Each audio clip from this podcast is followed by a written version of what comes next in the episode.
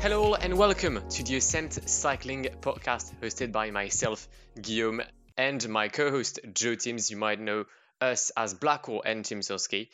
The Ascent podcast is a brand new media on the cycling scene, and we will be covering the world of professional cycling with race analysis, reviews, interviews, and more.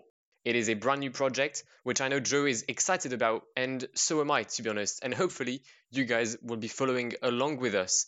Today, we will kick things off with our first ever review, and analysis, and our thoughts on La Vuelta a España 2020. But first, I think we should talk a little more about who we are, how this podcast came together, and have you guys know a bit more about us. Yes, welcome to the Ascent Cycling Podcast. You may know both myself and Guillaume from YouTube, where we have both posted a range of content based around cycling and pro cycling manager, but we have really taken a greater interest recently in podcasting. We have collaborated with one another on our individual podcast previously, and hence the Ascent Cycling Podcast was born. The cycling season, of course, has just come to an end with La Vuelta España, but we have a bunch of exciting content planned for you guys over the winter months. So hopefully you're looking forward to that. At the moment, though, the podcast is available on YouTube, Spotify, and very shortly will be on Apple Podcast too, as well as a host of additional platforms. You can also follow the podcast over on Twitter. The link will be in the description and in the show notes. But as we've mentioned in the introduction, today's first ever episode of the Ascent Cycling Podcast will be about the Vuelta, the final Grand Tour of the season that ended on this Sunday, 8th of November. A Vuelta won by none other than the Slovenian Primoz Roglic ahead of Richard Carapaz and a bookie surprise in Hugh Carthy, We'll go more in detail into uh, some of the stages, but first we'll talk about the GC. A GC uh, with the likes of Valverde, Felix Großschartner, uh, David Gaudu, David de la Cruz, Wout Poels, Enric Mas, Dan Martin, and as I said, the podium of Carthy, Carapaz, and Roglic. What do you make of this top 10, Joe? I think Roglic and Carapaz were probably the two big favourites coming in, so no real surprise to see them finish on the podium in Madrid. The definite surprise, as you mentioned, though, was Hugh Carthy finishing in third right there. What a performance! He was right there too, really uh, challenging the two big favourites, Roglic and Carapaz, right through the race, obviously winning on the Angliru too. Um, I think Dan Martin can be happy with his top five. Maybe Enric Mas slightly disappointed with his fifth place position. But yeah, in the end, really great battle between Primoz Roglic and Richard Carapaz and it was pleasant to see Roglic come out on top after missing out on the Tour de France in such heartbreaking fashion. Yeah, exactly. I, I, I mean, I'm not the biggest fan of Jumbo Visma. Uh, I do like Roglic. Uh, he's had an incredible season, uh, missing out uh, in a very dramatic fashion on, on the win of the Tour de France, then winning Liège Bastogne Liège. And for him to win La Vuelta is a nice way to, to end the season and to end a 2020 season which was rather special compared to the others for reasons that we all know. Richard Carapaz maybe had the legs to to go and get um, that GC win. I mean, he loses the GC by 24 seconds. I don't have the number in my head, but I'm pretty sure Primoz Roglic gained more than like 40 seconds just on bonus time uh, on bonus seconds. So maybe some disappointment, some regrets from Richard Carapaz. And yeah, Hugh Carthy in third place, absolutely massive performance from uh, the British rider of EF, who came here as the third leader, uh, I'd suggest, of um, of EF behind Michael Woods and Dan Martinez. Obviously, Dan Martinez withdrawing very early on in the race, and Michael Woods losing any hope of the GC after a crash in um, in the first stage yeah, what a performance from Hugh Carthy, winning at the Angliru, being the first ever Brit to win at the Angliru as well, after uh, having riders such as Christopher Froome climbing it. So yeah, absolutely massive. Dan Martin in fourth place for his potentially final year as a leader of the Grand Tour, as we'll have Chris Froome joining Israel next year. Enric Mas, you've said in fifth place. Uh, I do agree with you. I think he can be somewhat disappointed, and then we'll have a huge, huge gap to uh, to sixth place onwards with Wout Poels, David de la Cruz, David Gaudu, uh, coming in at eighth place. Very, uh, very nice end of the Vuelta for David Gaudu, who technically might have been the teammate of Thibaut Pinot at the start. Lost a few seconds here and there, but with a huge, huge stage 17, he's managed to enter the top 10. Großschartner 99, very nice job from Bora Hansgrohe. And finally, to round up the uh, top 10 for two little seconds, is the, the departing Alejandro Valverde. I mean, he, he still is incredible. The man is 40 and he top 10s the Grand Tour. It's pretty special what he continues to do every year. I think we have maybe seen a slight step back from him this year. Not quite performing as he has done in previous seasons. He's been so dominant, really well into his 30s. I think, if I'm not mistaken, this is the first season since I think the early 2000s where he hasn't won a stage or won a race throughout the entire season. So maybe we are finally starting to see Valverde's age show somewhat. I think it is his 20th top 10 at a Grand Tour, which is just a incredible achievement, that is for sure. 20 top 10s in Grand Tours and of course winning the Vuelta a España on the single occasion. I mean, yeah, you, you've said it all regarding Valverde he basically nearly top 10 the Tour de France as well. So for a man in his 40s to uh, nearly top 10 two Grand Tours with very short intervals between uh, the two of them is just absolutely incredible. It's it's a performance that people might have uh, glanced over, but it genuinely is incredible. Just ahead of Vlasov, who lost a lot of times in um, the first stage, I think, and he'll have he, he'll kick himself for that because that was the top 10. Uh, then George Bennett, Mikel Nieve, Guillaume Martin in 14th place, who we'll talk about because he he did um, he did win the mountain classification. Sergio Henao, Sepp Kuss, Mattia Cattaneo for Deceuninck, uh, not having the same luck as they had on Giro.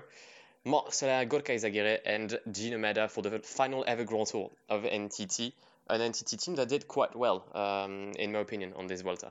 Yeah, they definitely did. And I think the emergence of Gino Mäder was probably the highlight for them.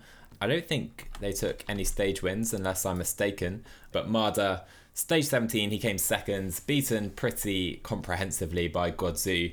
But Mäder potentially showing himself as a future stage racer and I mean, maybe a challenger in the future Grand Tours because he's still just 23 years old.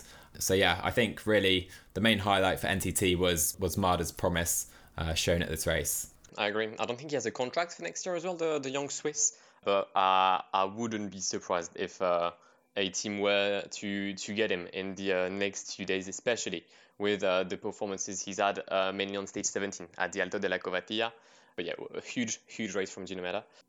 But we're now going to delve uh, maybe a bit more into some of the stages. One thing I have to mention though, GC wise, which surprised me, you might be able to to help me there. Do you ever remember seeing a Grand Tour with only two riders wearing the leader's jersey? It's a great question and a question I, I can't answer. Obviously, it's rare for for the eventual winner to take the winner's jersey so early. Roglic took it on the first stage. He did lose it, of course, to Carapaz throughout the race, I think a few times. But yeah, I can't remember an occasion where we only had two riders in reds. Uh, can you? Don't think so. I mean, on the Vuelta, I, ca- I can't. I think there might have been one occasion on, on the Tour de France at least I mean the last one I can remember, I think I could be wrong. Uh, it was when Bradley Wiggins won it, so that is 2012, I think. I could be wrong again. Like in the comments, uh, maybe people can um, can correct me if I'm wrong.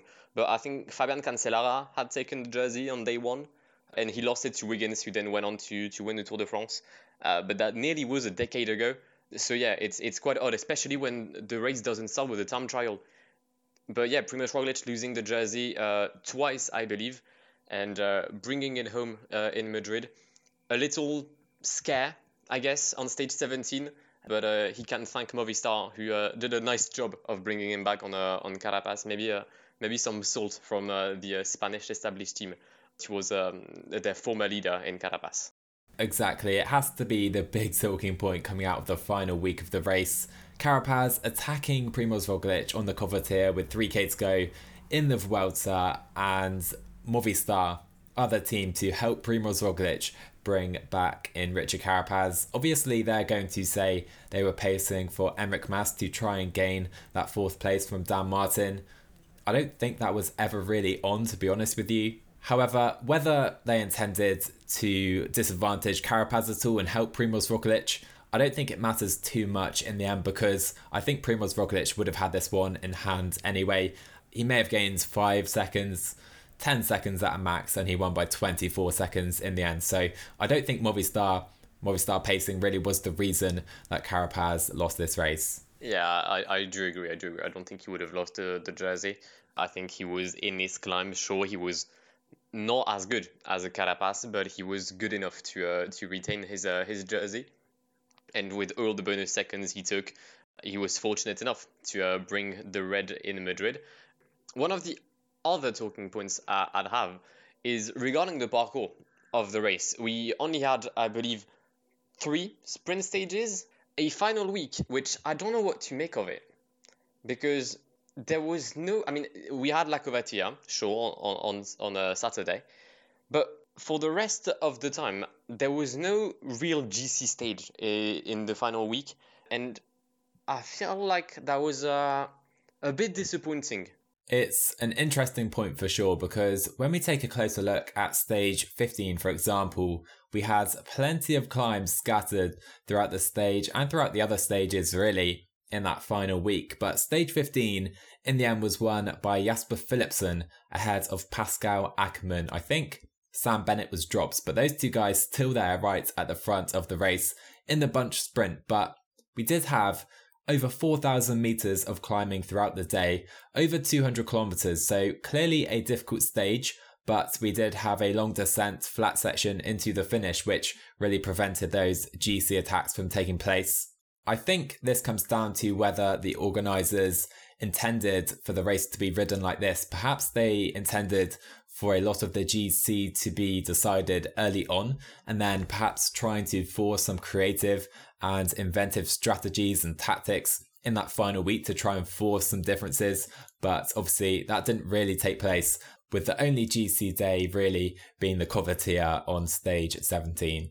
I agree. And speaking of uh, tactics, one team surprised me with their tactics during um, the final week. First, we've had Ineos on stage 16, um, ending in a very heartbreaking manner. The uh, the SKP of Remy Cavagna, who nearly pulled an absolute masterclass. Um, but Ineos caught him up just to allow Primoz Roglic to finish second. So, yes, that, that was very odd. And also, on the Alto de la Covatilla, an absolute monster ride from Ide Schelling, the teammate of Großschartner, pacing on La Covatilla on his own for like six, seven kilometers with no purpose just to keep the seventh place of Großschartner, which it did not keep. Yeah, yeah, some puzzling decisions. I think they needed Schelling to come to the front earlier on because Movistar uh, put the gap down to around a minute, just over a minute. And then, of course, Soler attacked. And by the foot of the Covatilla, I think the gap was over three minutes, almost four minutes to the breakaway. Uh, so really, Bora needed some tempo there to help uh, help Großschartner out. But yeah, some puzzling decisions for sure. And going back to the Cavagna attack and the Ineos pacing, that was very puzzling, very very puzzling because they've had limited domestiques throughout the race. Really, Froome has struggled. Ivan Sosa has struggled too. So using up a lot of domestiques really for no apparent reason on that stage was puzzling to me for sure. And I was rooting for Cavagna so badly in that stage. What a rider! He has so much power. Just to hold off the peloton for as long as he did was pretty special. And yeah, he was brought in for real, no apparent reason. I think everyone was rooting for Cavagna that day. Just a monster ride from a rider that should not even have been on this Vuelta. He replaced Zdenek Štybar, I believe, two or three days before uh, the start of the race. And yeah, I mean, he was on the highest possible gear, and I felt like he needed one more. That's how that's how powerful he was. Like there was, uh, I, I think it was was it Movistar that led the chase behind him? I think it was Movistar, and there was five riders of Movistar relaying each other yet losing time and losing ground on a lone Remy Cavagna. Just absolutely stupendous ride, and it's it's a big shame that uh, that he couldn't go to the end. But yeah, an odd race from from Ineos. Uh, you said that Chris Froome and Sosa went in, in the greatest of shapes.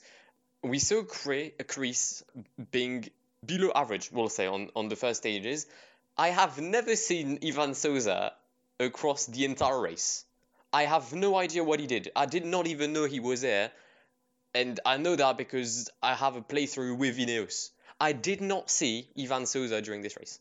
A very disappointing race from Sosa, it has to be said. I mean, on paper, he should have been right there with Carapaz, probably after Amador, because he's won some some good races in South America, beating guys like Carapaz, Lopez, and really competing with them.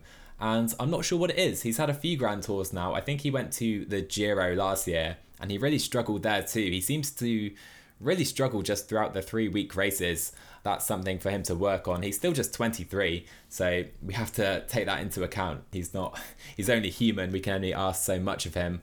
But yeah, Sosa really has showed a lot of promise, and hopefully he can improve in the Grand Tours because he has the potential, I think.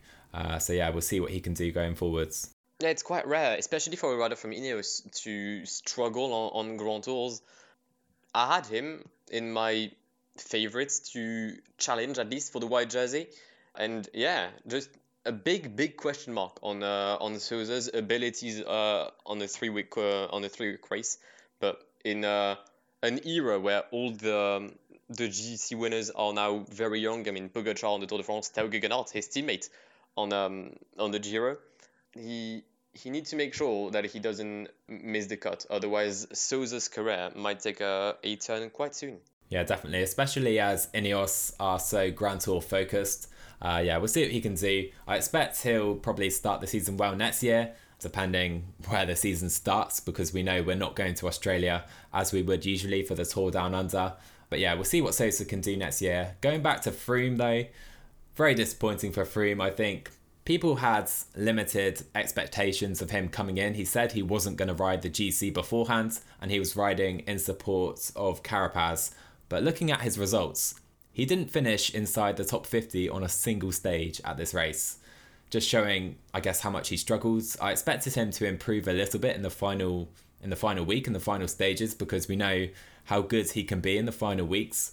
But yeah, he just he just struggled so much throughout the race, and I really hope he can at least regain some of the form and some of the, the fitness, I guess, that he's had in the past going to Israel next year. What do you think? Can Froome improve? Can he get back anywhere near his previous level next year?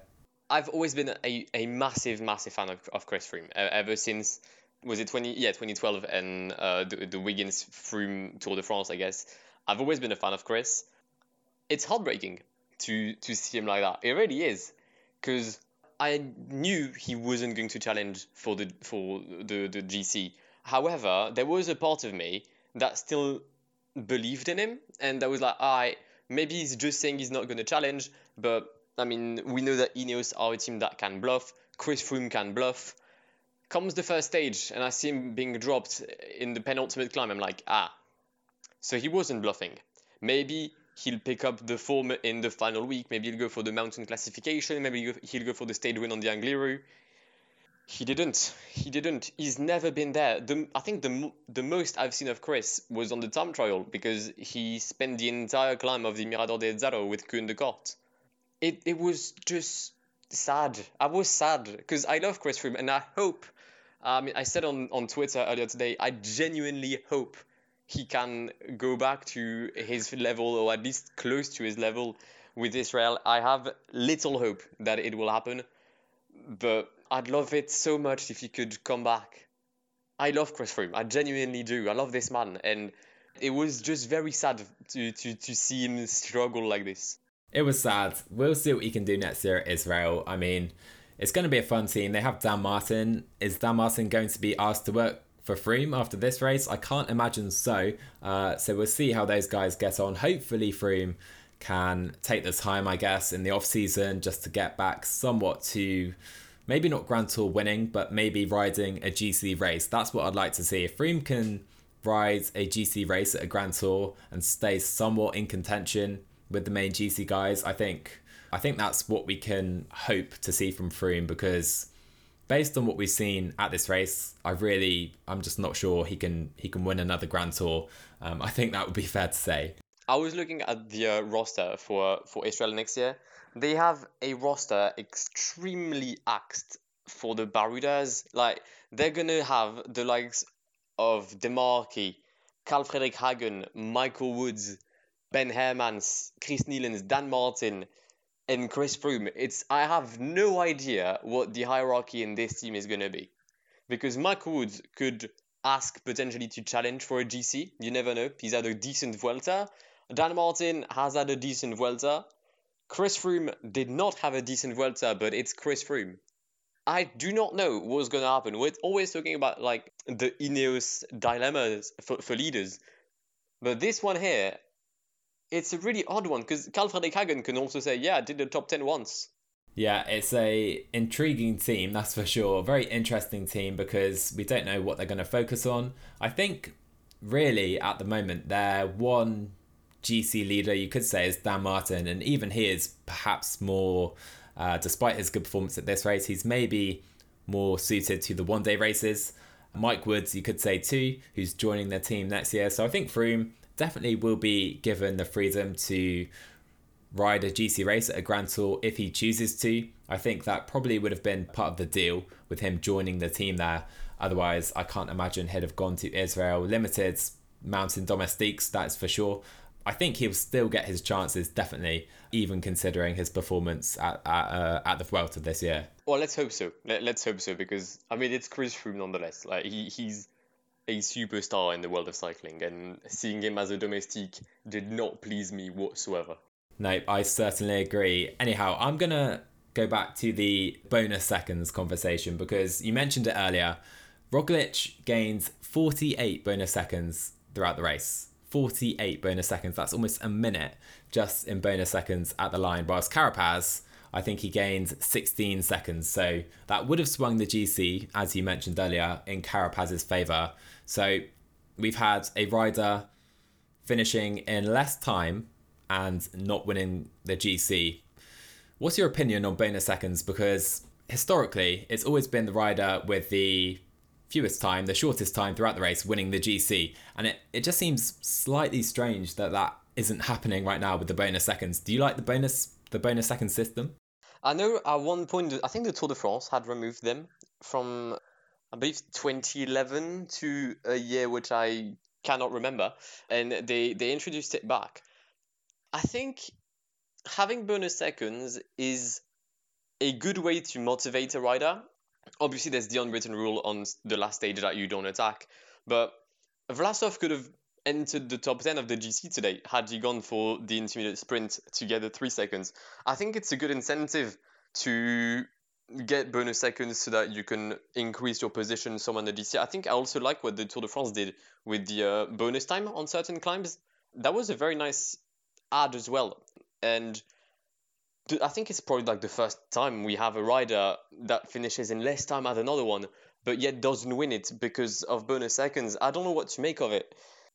I think it all comes down to Ineos not uh, fighting the same way as Jumbo. I think Jumbo was like always there for the stage wins. Roglic is a more suited rider for sprint finishes, I guess, than the Carapaz. Uh, I mean, I think Roglic has what three stage wins uh, on this Vuelta, maybe a bit more actually, uh, maybe f- four stage wins. I think it was four, yeah. Yeah, but oh yeah, but one is a time trial, so like he's taken thirty seconds solely on wins, and then he's got a, a few podiums here and there.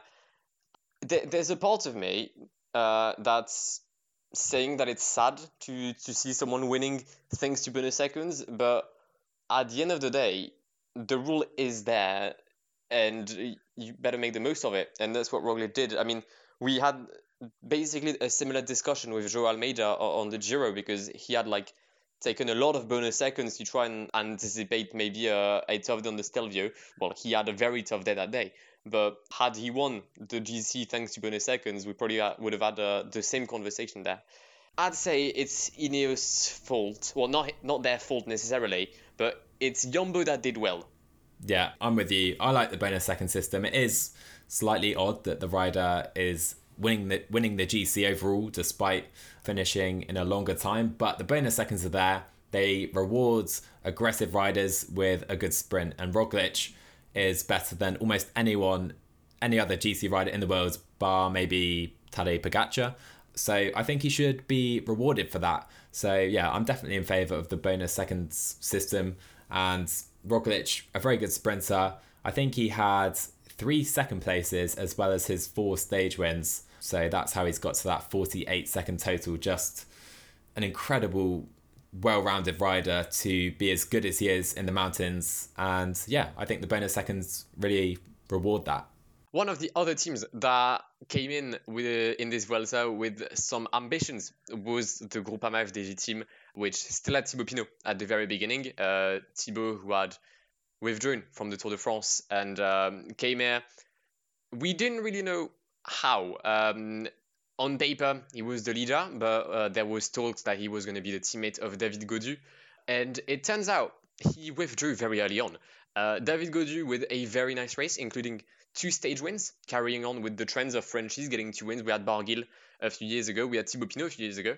But I think there was one rider that surprised you a bit more than David Gaudu in this Groupama FDJ team, Joe. There certainly was. That man is Bruno Armirail, a great rider, such a great rider. He's 26 years old and he's I think, according to Pro Cycling Stats, 1 meter 90, 74 kilograms. But this man is so well rounded if any of you guys follow me on Twitter, you will have seen towards the beginning of the race, I was watching this guy closely because in the first 11 stages, he finished in the top 50 in all of those stages. And this happens regularly at a Grand Tour, but almost only with the GC riders. This man is a pure domestique. He is riding in the service of Gaudu, basically, for the entire race he was after after Pinot withdrew from the race early on. For example, I think it was the stage Gaudu won, was it stage 11? Armirail was pulling all day in the breakaway, trying to give Gaudu that gap, staying with him, and then continuing to finish in the top 50. And he did this day after day until I think stage 12, where he was 56th, and he missed out on the top 50 a few times after that. But I was really impressed with this man. He also finished in the top five in the individual time trial. And yeah, I would love to see Bruno given a few more chances to ride for himself next year because he's clearly very strong. I think on the stage, Cavagna was reeled in late on. I think Armirail tried a late attack on that stage too. Uh, he was brought in though by the sprint trains, but yeah, really impressed with this man. I hadn't noticed uh, his performances until you actually tweeted about it. Well, right. Uh, and you said that he was in the breakaway, the stage win, won. He was actually in both breakaways on the two stages that David won was uh, stage 11 and stage 17, and yeah, as well a top five on uh, on the time trial. Not to mention, um, he actually got third on the um, time trial in France as well, behind Cavagna, and uh, I can't remember who was second, but some decent performances the entire season actually because even on the down under i was just uh, scrolling through uh, pro cycling stats he finished fourth on the Willunga Hill and that's not something I knew, nor that I expected from Bruno Armirail. But yeah, he's 26 years old. He's got a bright future ahead of him. Maybe not as a GC leader, but uh, if he could see a few opportunities, maybe like Remy Cavagna, a level below, I guess, the, the rider from Deceuninck. What a race by Bruno Armirail and what a race from FDJ as well.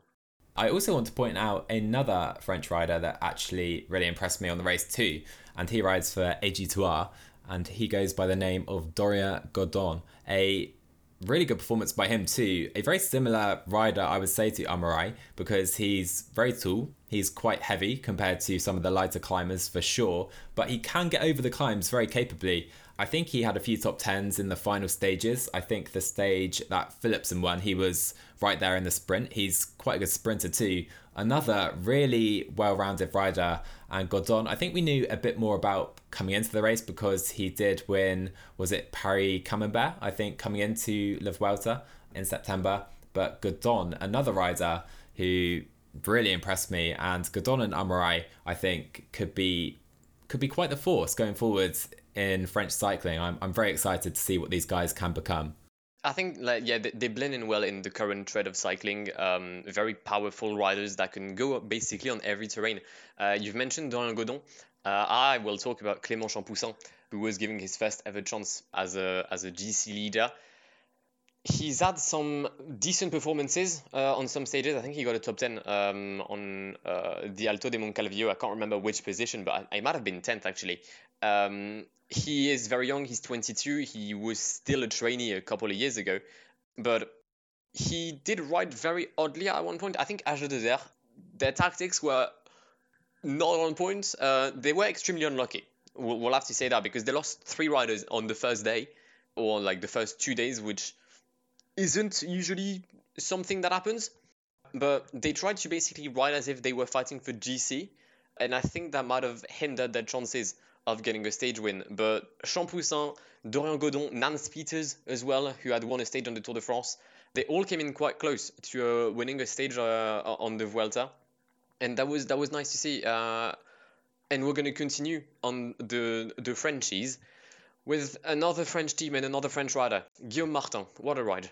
What a ride! The man basically sealed the mountain classifications with like four days left. He's at 100 points. Second place is Tim Wellens with 34 he was pretty impressive. It has to be said. He, I think, went all in for the the KOM jersey very early on in the race, which which I guess helped secure him the jersey, which also I think hindered his chances in grabbing a stage win because he did look quite laboured at times because he was going up the roads so consistently, so aggressively every single day where there were any mountain points available. But of course, coming off the Tour de France as well, really, really nice ride by Guillaume Martin of uh, of Cofidis. I mean, yeah, we, we had talked about him um, when we uh, debriefed our Tour de France.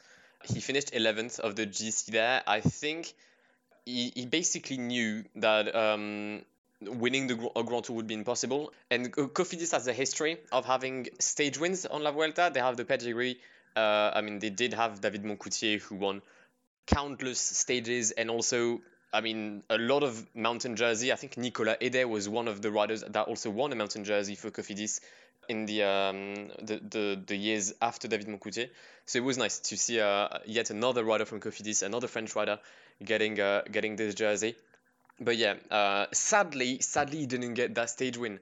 He finished just behind Tim Wellens on stage five.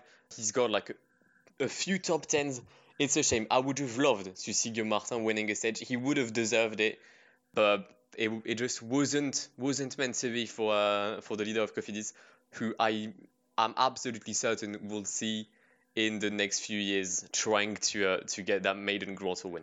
Definitely, I, I hope he can get it, and I definitely think he will be able to get it. So, staying on the uh, topic of French riders, let's go to FDJ. Gaudu, Thibaut Pinot. Gaudu has shown what he can do this year.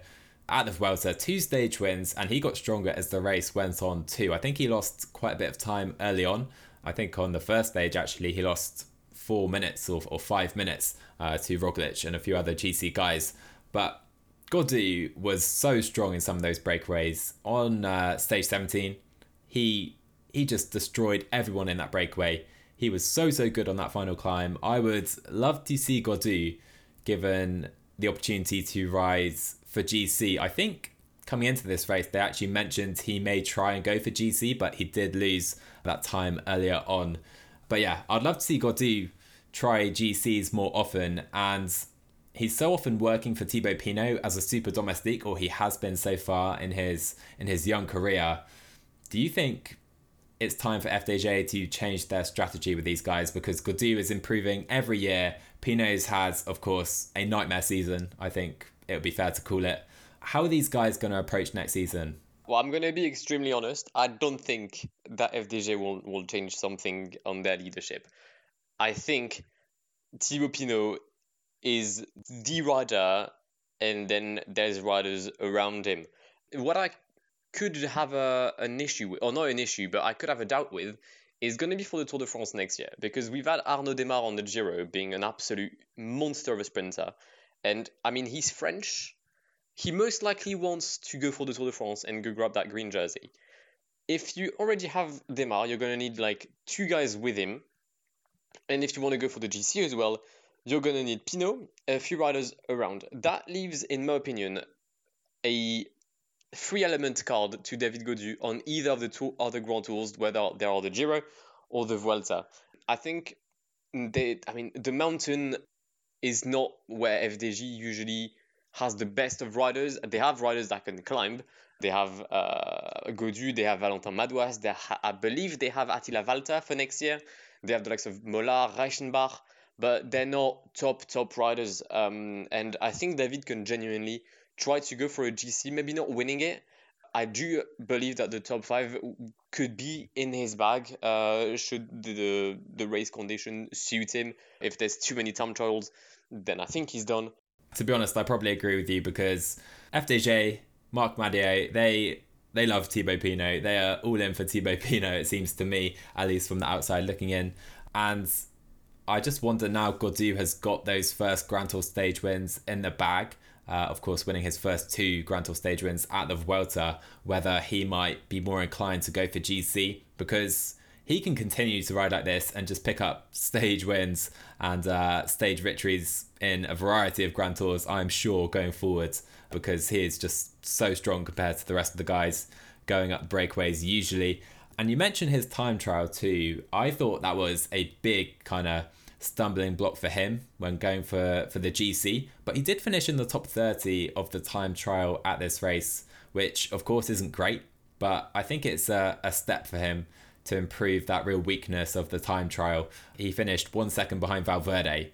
I think it was 2 minutes 28 down on Roglic in the end. Of course, it's still a lot of time, but it's an improvement on what he's done in the past.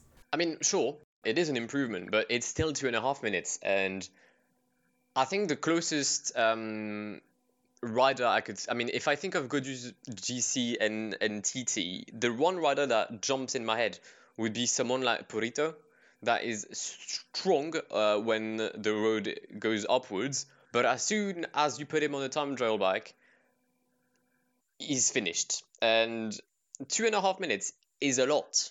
It's it's a lot. You don't often come back off two and a half minutes on someone who's basically the favorite to, to win a Grand Tour.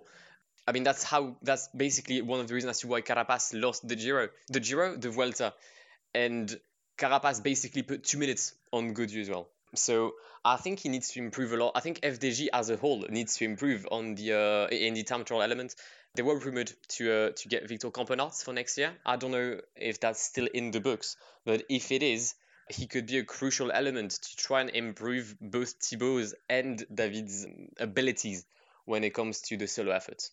I completely agree. Anyhow, let's let's go and look at the front of the race because we haven't spoken a lot about about Roglic and Carapaz, and I mean Primoz Roglic, he got a lot of stick, I think, after the Tour de France for for bottling it, for losing it in the final time trial. I'm just gonna read out a tweet I saw earlier. I think it's from Cafe Roubaix.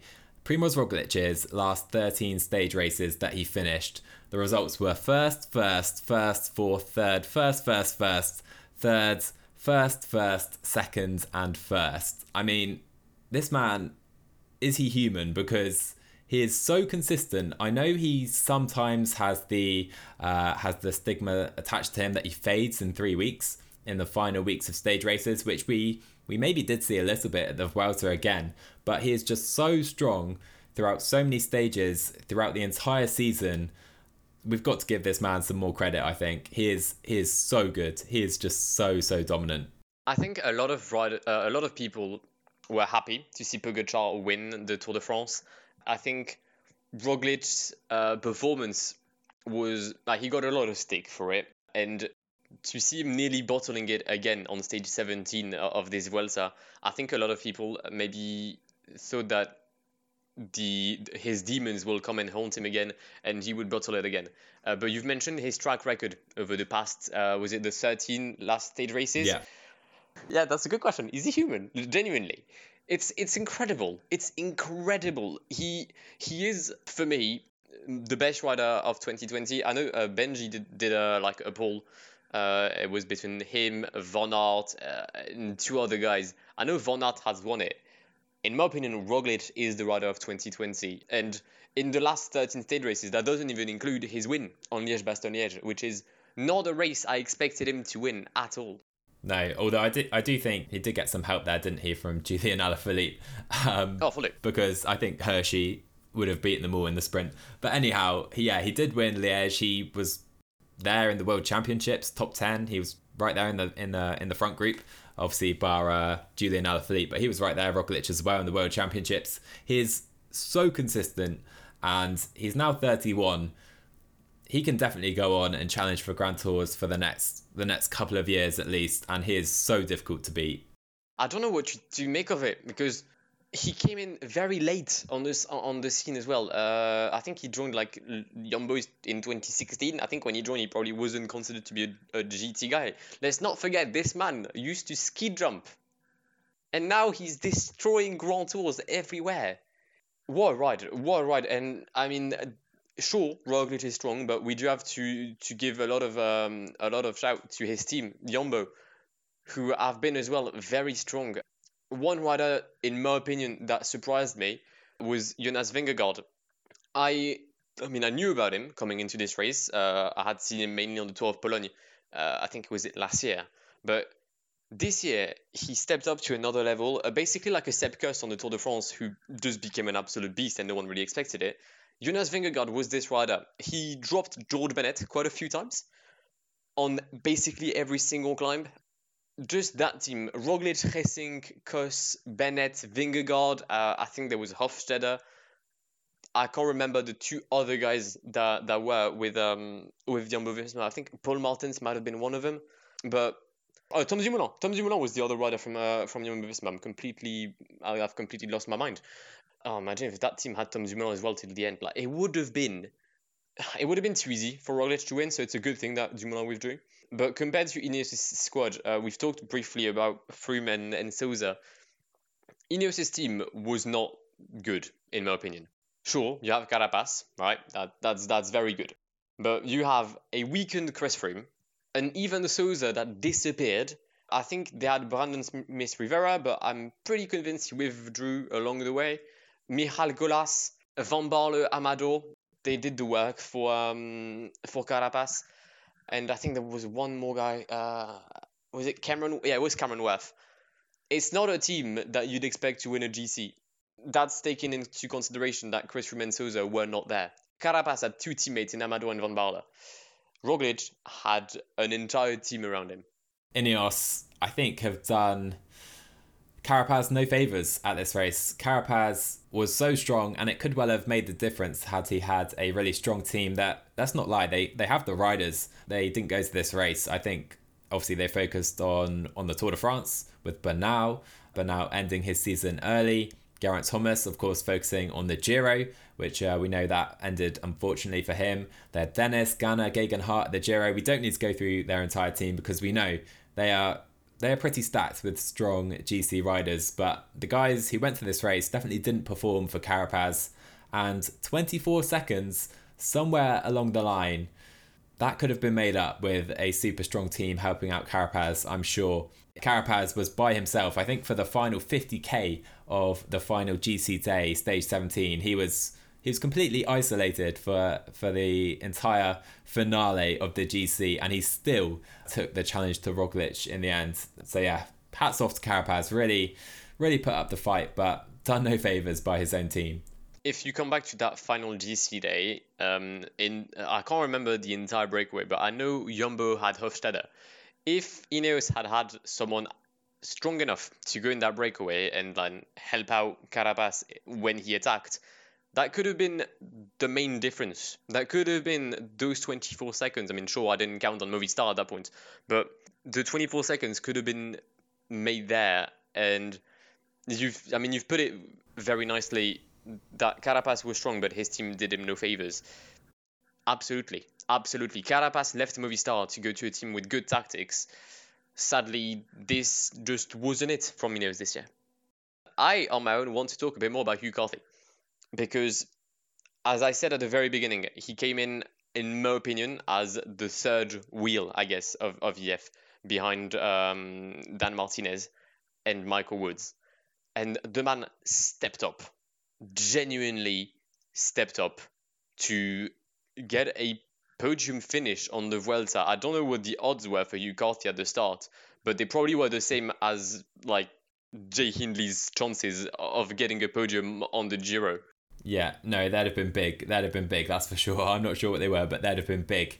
Hugh Carthy, what a performance. 26 years old. He got the win on the Angliru too, his first Grand Tour stage win, uh, unless I'm horrendously mistaken right there.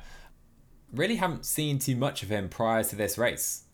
I mean, looking at his Palmares now, I know he went to the Giro last year and he was quite impressive. he went in a few breakaways and rose pretty strongly with the GC guys for a lot of the race. But certainly, we've never seen this level from Hugh Carthy. So, really, again, it's intriguing to see whether EF will put him straight into that GC leading role next year at the Vuelta, Giro, even the Tour, who knows, with Danny Martinez leaving, remember. So, Hugh Carthy, has he really catapulted himself into a Grand Tour, a, a, consistent Grand Tour leading position? I think he's done what it takes. Uh, you've said Dan Martinez is leaving. Michael Woods is also leaving them. They'll have Rigoberto Uran and Hugh. Uh, I think he's he's done enough to uh, earn a um, a shout uh, at um, a shout a shot sorry at a leadership position on the Grand Tour. You said that you hadn't seen much of him on, until this race. I think the main stage uh, I remember from Hugh was on the Tour de Suisse where he attacked on his own at the very start of a stage. I think it, it was like a 120k stage on the Tour de Suisse or 100 kilometer stage actually, and he just did the entire stage on his own, and he just won it. That's that's at this point I was like, okay, okay, I'm, I'm gonna watch this, this kind of guy. I think he had like top 10 on the, no he was 11th on the Giro. Yeah, he was 11th on the Giro. But prior to like that stage on the Tour de Suisse, he hadn't done a lot of things in my opinion. He had a an average Tour de France this year. I just learned that he actually did it. But yeah, I hadn't expected him to be at this level on the Vuelta. And with Martinez and Woods leaving, I think he's the second leader of EF behind Rigoberto Uran uh, and ahead of riders such as like TJ Van Garderen, who was on this Vuelta, for those who didn't know. But I don't blame you for not knowing. free TJ, free TJ. TJ in yellow. no, he was anonymous. I think that's fair to say. What's happened to TJ? Someone please help us out.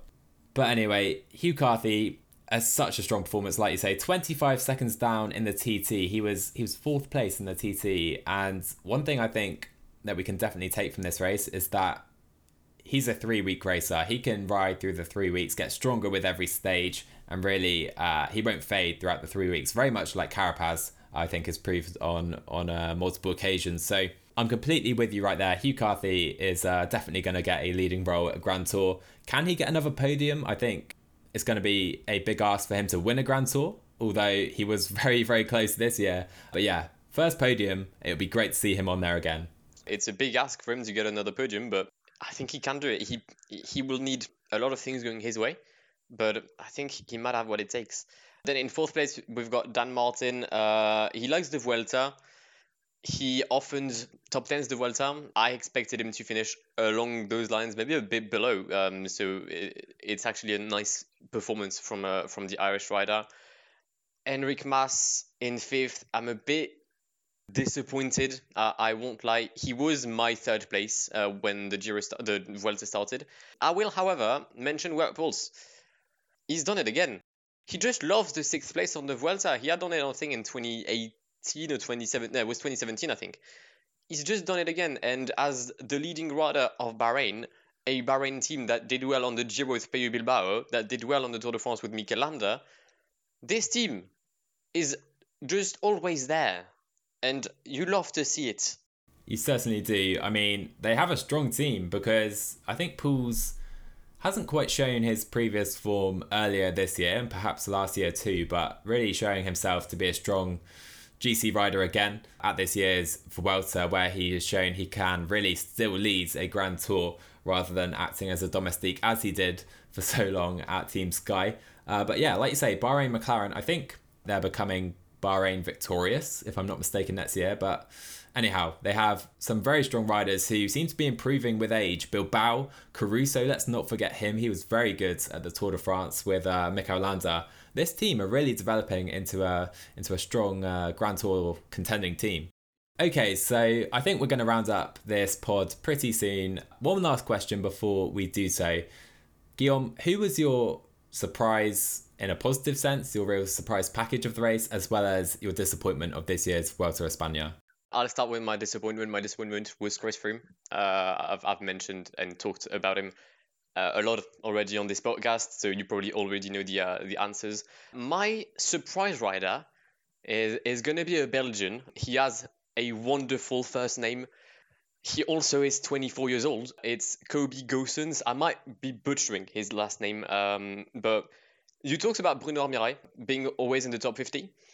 I think the worst position that into that is 65 on today's stage, but the rest of the time he was, I think, always in the top 50. He had uh, he had a 53rd position. He finishes in the top 25 of the of the GC in a Lotto Soudal team which had no intentions whatsoever GC wise. They got their stage win with Tim Wellens, and I think he he's done himself proud. There's a nice contingent of youngsters in the Lotto Soudal team, the likes of Harm Vanhoucke, which we, we saw on uh, on the Giro, and uh, Kobe Goossens on this Vuelta. Lotto Soudal has some nice prospects, and uh, the Belgian will be my surprise of this year's edition of La Vuelta. I will return the question. Joe, who was your main surprise and your main disappointment uh, of this year's Vuelta? I'm going to go for two riders who were next to each other in the GC, actually the rider I was most impressed with on the Vuelta was Bruno Armirail. Have to go with him after how much I was bigging him up earlier in the podcast. Really consistent performance despite acting in a pure domestique role throughout much of the race. Very consistent over all terrains. I'm really excited to see what this guy can do going forward. If not him, I would have maybe said Rob Stannard, who impressed me very much throughout the race. Anyhow, on to my disappointment. I'm going to go with Esteban Chaves. He finished 27th in the GC.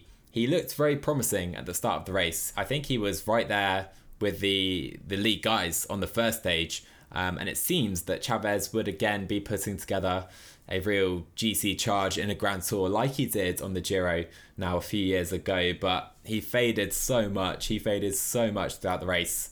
After looking so promising, he looking at the results now, he was fourth place on stage one and on stage 17, the final GC day, he finished 116th, just dropping straight out of the GC battle. Chaves, now 30 years old, we all love him. He doesn't stop smiling. It would be nice to see him put together a three week performance again. Whether it's going to happen or not, though, I'm not too sure. Okay, then, guys, I think we've wrapped up everything pretty much we hope to touch on on the Vuelta. Maybe it's gone on slightly longer than we than we'd hoped, but anyhow, really hope you've enjoyed the inaugural Ascent Cycling podcast with myself and uh, and Guillaume. Hopefully, if you did, make sure you hit the follow, subscribe buttons as well. You can find me personally on Twitter at Tim Zosky as well as on YouTube. Guillaume, where can the guys find you? You can find me on YouTube, youtube.com slash blackwall. You can also find me on Twitter at kblackwall and on Instagram. As Joe said, uh, we do hope you've enjoyed this inaugural uh, podcast of the Ascent uh, channel. Joe, final word? Keep on smiling, Esteban. Goodbye.